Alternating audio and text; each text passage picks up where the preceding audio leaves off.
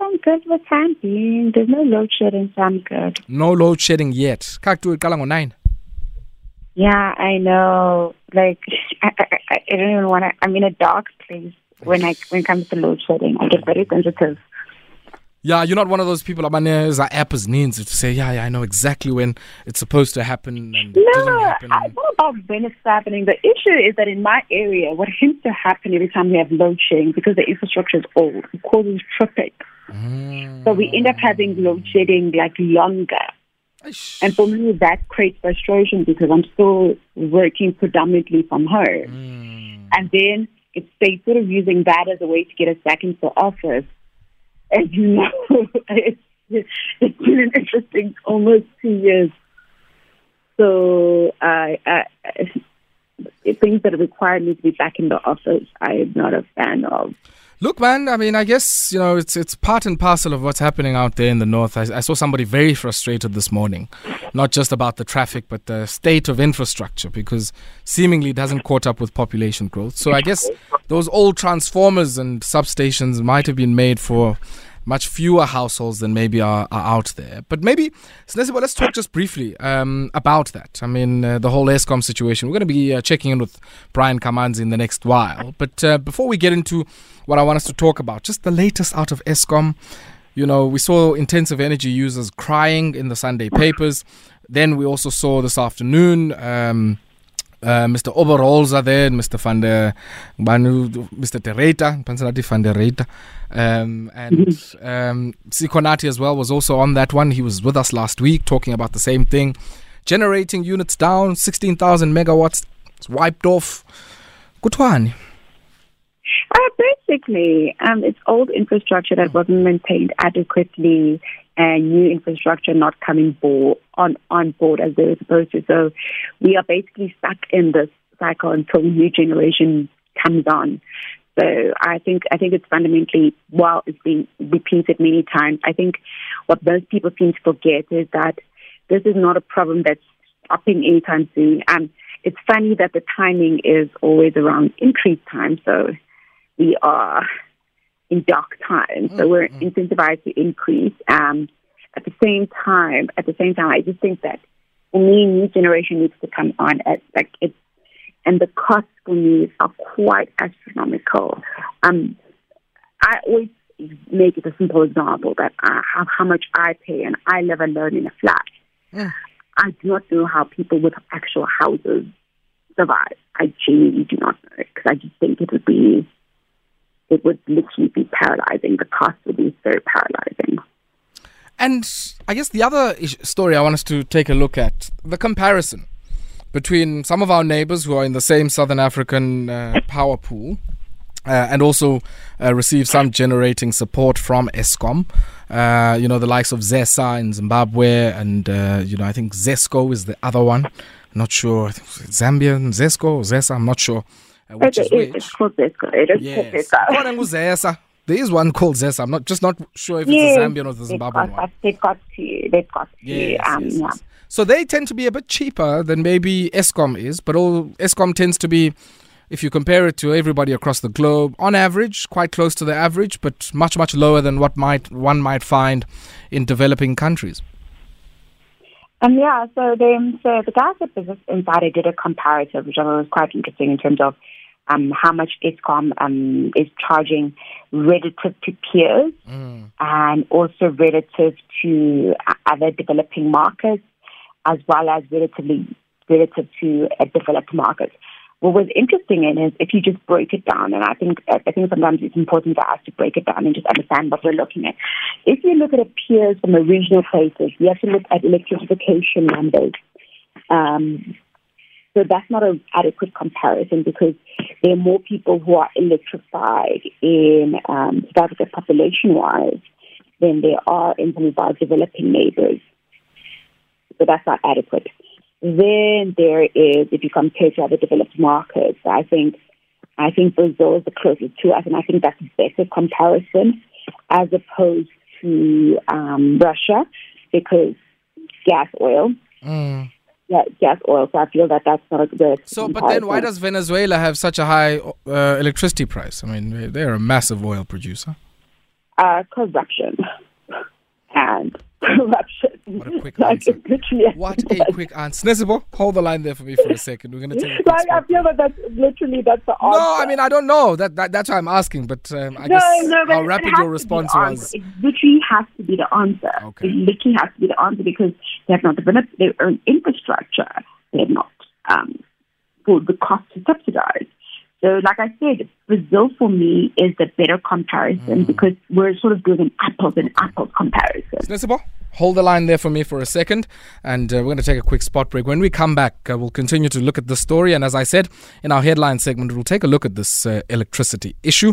But uh, for now, let's take this brief break. Here is our business wrap here on Metro FM Talk. 23 minutes it is after 7 p.m. Sinesipho Maninjwa is my guest, independent market commentator, analyst, and CA. And uh, yeah, Sinesipho, I guess as we look at those uh, electricity uh, stories there. Quite interesting. I mean, the UK last week, I think I was on air when the announcement was being made.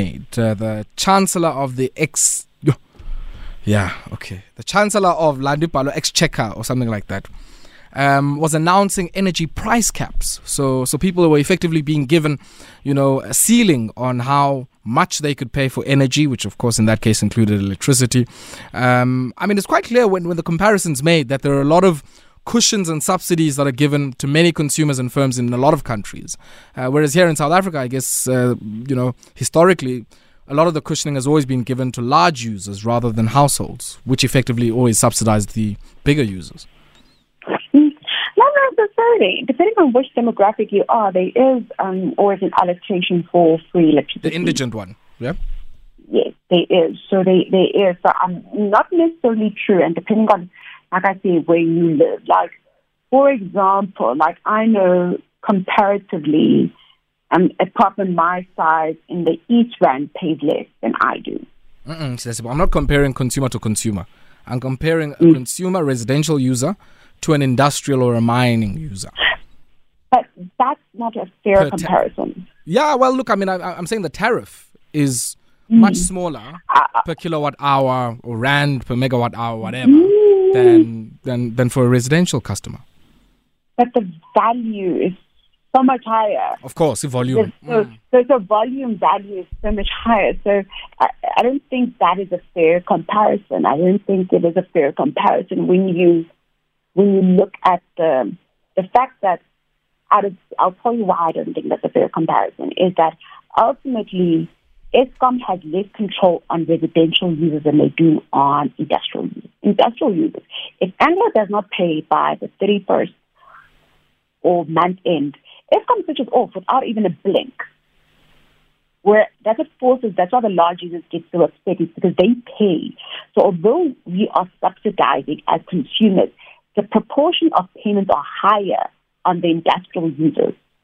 Mm, they actually collect. Mm. Eskom collect from industrial no, users. Sure. Those I mean, are actual paying customers. I, I if you look at that's why I didn't say the revenue because I mean you would imagine like a, a, plant that's running as you as you say maybe the comparison is not fair, but I guess the tariff tariffs are tariffs, um, and in a sense, you know if if I'm running a plant for 24 hours versus you know me switching off the lights in the morning and switching them back on in the evening, so so I guess you're right. It's not a, a fair comparison to make, but what do you make, I guess, of all of the subsidies and other support that some uh, electricity utilities provide to, to their customers, be it residential or industrial?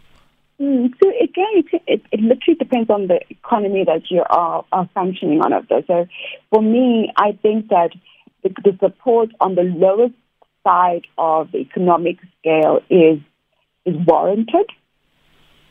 Is warranted because of uh, the population dynamics of our country, but I also believe that you, yeah, it's an apples and apples, it's an oranges and apple comparison. Mm. Okay. Now let's mm. let's shift our attention maybe to, to the telco space. Uh, Telkom put out a trading update. What do you make of these numbers? Um, I guess when you compare just on a few metrics, um, this player to some of its uh, competitors, uh, be it active mobile customers, average revenue per user, uh, but also, I mean, they still have to deal with that legacy business um, of all of these fixed line phones. And I was saying earlier on to the listeners, uh, the one I have here in studio might potentially be one of theirs. So, uh, I mean, how how did that go? They, they did a trading update. So I think what is was quite, was quite interesting was Um, mobile fiber seems to be doing incredibly well. Mm. And then, and then alternatively, you've got fixed line doing quite horribly. I think we're moving away away from fixed line. You also have the challenges in the business, um, which is BCX. One of the things I always find quite strange in that before Telkom bought BCX, BCX is doing incredibly well. Mm. What this merger has done, I, I can't, I, I, don't have words for it because I just, I don't understand it myself. And then you is it the merger or the market they operate in? I mean, when BCX started, uh, I don't know, there weren't a lot of people who were doing the type of enterprise solutions they were doing. It seems now every and anybody is helping, be it with payment systems, inventory management, analytics in the workplace, all of that stuff. Mm. Yes. So, so that's sort of like what happened. And so there's that, the fact that uh, they could not be competing to the market. Mm. And then you've got the fact that uh, a couple of weeks ago, um, investigations were launched into the Telkom's foray into other markets, sales foray into other markets. So the, the, the, overall, I think that if we isolate the results um, from, and I mean isolated in terms of mobile and data growth and fiber growth, and do a comparison to your other telcos, you see that they're operating in line. They're actually doing well. At some point, from, from what I understand, Telkom is outplacing Cell C in just terms of just growth and mm. um, scale. However, the drag of the drag of unprofitable businesses and legacy businesses, sure. which the question then becomes, you have to get rid of those. But who do you get rid of them to? Who's going to want them? Mm. Ish, ish. I mean, who's going to want a fixed line business efana neka Telkom ngoku? Yeah, that literally it becomes an, there is no buyer in the market for it. Yeah, so you just retire it. If you retire it, you go and make a museum. Yeah, but then the cost of retiring it because you've got all those billions, a lot of billions. Ish. Yeah, one of those. And you still have hmm. customers mm. in that segment. I think you, I think sometimes people forget you still have customers on that segment. Hey. They're just not profitable. Yeah. Sinesipho, a lot of drama at Nutritional Holdings, uh, and we're going to need a lot of context here. So maybe take a step back. These guys have seemingly ghosted not just the uh, issuer regulation division at the JSE, but seemingly their own shareholders as well. Yes, Nutritional Holdings. Um, so um, apparently they are um, a small cap stock, a penny stock, uh, listed on the AltX exchange. So, like you said before, they have ghosted everybody. Like, I mm. just can't even, I, I was literally dying from laughter. So, um, last year, the past year, they have been um, getting censored by the JSE. They've had designated advisors. They've been late with financial statements. They've had to republish financial statements. And most notably, which is one of the reasons why it got our concern today, was um, they one of their shareholders trying to get hold of the CEO. The CEO claims he was sick. The guy was just not communicating, and it's it's not just um, the the piece the the um, that goes in the shareholders, it also goes in the regulator, and they try to sell this a crypto crypto cannabis and I think, like, I don't think shareholders just even know what's going on. I just feel that everything, like, these guys are, and they've been, these things have been going on for the past two years. They've been having, like, cannabis crypto. What's that? What, what's, yeah. what's cannabis crypto? What, what's that? Um, so uh, basically, they're selling, um, cannabis in to trade it in crypto. It's not a mm-hmm. it's not a regulated transaction in our financial market system. So that didn't even work. So they, that's one of the reasons why they got censored. Um, yeah, they have just been not complying with any of the listing requirements. So what's the story? Maybe explain something else to us, Nisipo. This story of advisors in the markets. I mean, what role does an advisor play? Because one of the things that is being mentioned here is that they've had massive churn of their advisors. I think they've had like four or five um, in less than a year. What's happening there? Yes. So um, if you're listed on the AltX, you have to have a designated advisor. So your designated advisor takes on two roles, dual roles, that of um, of a sponsor in terms of they they maintain your relationship as a list co with the JSE and also a corporate finance advisor in terms of just to advise the structures because ultimately the purpose of having an AltX listed platform is for small caps small to medium-sized entities to eventually grow to large entities and providing them an opportunity for access to capital. Mm, mm. True, sure, sure. Yeah, so so I mean these guys just I guess some background. What is it that they so, sell? So like what do they, they sell? Were looking for, they literally they were promising investors with this cannabis crypto that if you invested twenty thousand rand, you would get two point four million rand in mm-hmm. ten years. Mm-hmm. Like they like that. Push, when I'm saying you, they are just doing the most there.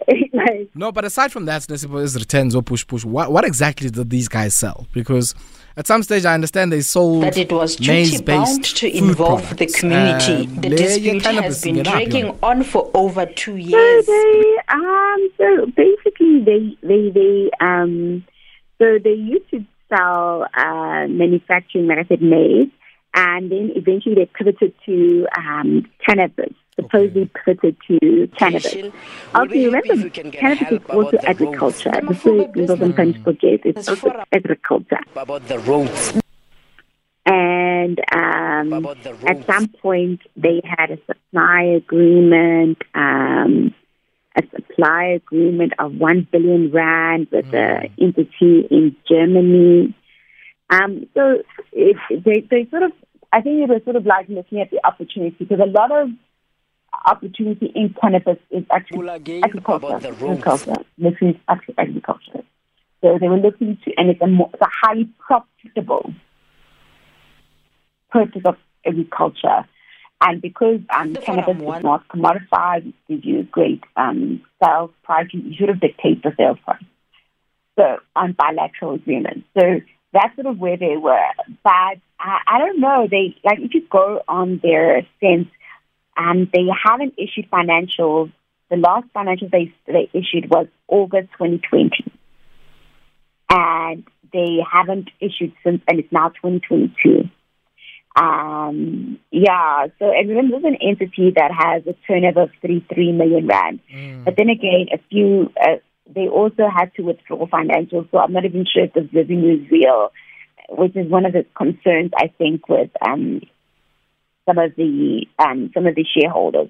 They just have not been. Um, I, I think they just they just been doing the most, and I think I think the is tired of them. And if you fundamentally understand that um, most shareholders have put in money, and now you can't even get hold of management. Mm, mm, mm. Hey. Guy saying I'm sick. He's like, I'll talk to you. I'm sick like it just just just it does not it does not bode well. Then let's suppose, yeah, I mean, I guess, yeah, this is one uh, we're probably going to be following quite closely because if by the end of the week they still mum on a lot of things, uh, they might be delisted. So it's uh, certainly a developing story. But talk to me about this uh, news now. I mean, news reports coming out anticipating that the president on Thursday in his State of the Nation address might announce uh, quotas uh, that effectively reserve uh, parts of you know the labor market in certain sectors for South African workers. Uh, your thoughts on that? Xenophobia, it will do nothing. Like, like xenophobia, xenophobia, it will do nothing. You already have employment equity that's in place that makes it incredibly difficult for uh, those who are looking foreigners to secure employment in South Africa legally and reside in South Africa legally. So you already have the Employment Equity Act. What is it going to change? Like, you need to explain to me, what is it going to change? Um, I've been seeing a lot of policy. Um, yeah, but also, how do you police the informal sector? I mean, the the big issue. They, they, you can't police can't. the informal sector. Okay. And for me, the informal sector is driven by exploitation. It's exploitation and illegality. Why are you trying not to pay people a living wage? Look, well, I mean, I guess the other issue here is is the ambit of the regulation would only cover low waged work in the formal sense. Now, my concern has always been like, why, why aren't you getting the employers within the ambit of your concern? I mean, the, the big issue is the employer here who is effectively paying somebody a wage below a certain level, but who, because this person does not have papers, exploits them in that fashion. I mean, the fact of not having papers is something that weakens one's bargaining position, um, let alone, I guess, whether you're South African or not. Like I said, uh, the, the, main problem, like literally the main issue is exploitation. So for me, unless you're dealing with the exploitation and you're putting heavily penalties on people not paying a living wage and you're not requiring employees to uh, for transparency on the wages that they pay, you are literally, this is xenophobia. There is this misconception that is not actually proven that uh, the, the way they do the is that foreigners are stealing jobs. Instead of saying that employers are exploiting foreigners seeking mm. an opportunity to earn a living. Mm. Yeah, there's a, a completely yeah. different language, and and it, for me, it reeks of xenophobia because ultimately the fact that they're targeting low base, no one is talking about Europeans. I'm mm. sorry, Europeans are like up. Ish, oh, no yeah, one. Or no you know, a lot of the Eastern European folks here in the East Rand, you know? Yes, it's literally it's targeted towards black people, and it and, it, and, it, and we need to call it for what it is. I, I, I think we've had this discussion before. We need to stop running away from naming things for what they are. It is xenophobic, and it is driven in hatred. And if we do not put a stop to it, we've seen what happens with xenophobia violence. I'm sorry, and I'm going to go back to what happened in Rwanda over how many years? Two decades. How did that start? Nearly. And this nearly is the language, and this is the language that mm. we are promoting. For me, I think Cyril needs to not budge on this and just tell people truly, guys, stop being xenophobic. Because if we do not quell this, and it really upsets me, because if we do not quell this, this thing is going to move towards violence. You've seen uh, leaders of political parties because they've realized that this is a bargaining chip. And literally is a copy and paste of Donald Trump when he won his elections in um, five years ago. It is a copy and paste of how Boris managed to, to kick out the EU. Copy and paste verbatim of the language, and it's specifically targeted towards black people. It's not, it is a language of discrimination. Ultimately, you have to ask yourself, I think we need to ask ourselves, and it's a very line question, is that who is to blame for exploitive wage practices and target them? Mm. If people can get into the habit of paying fair wages, this idea you will employ whoever can do the job. Instead, you're looking to exploit and discriminate against someone's bargaining power because this is a game. It's it's literally for people who know literally who are not do not have papers. Why are you even employing someone who doesn't have the correct paperwork? Why? Because you want to exploit. Mm. Yeah. Let's leave it there. Let's leave it there because it's something we're going to be picking up with uh, a Labour Federation, COSATU. Uh, we want to hear some of their thoughts on this uh, because uh, reports are suggesting that uh, some of this was discussed at a uh, Lekgotla of the Alliance. and quite interested, I guess, in hearing what the position that emerged or what COSATU's contribution and input has been to those discussions um, on many workers that.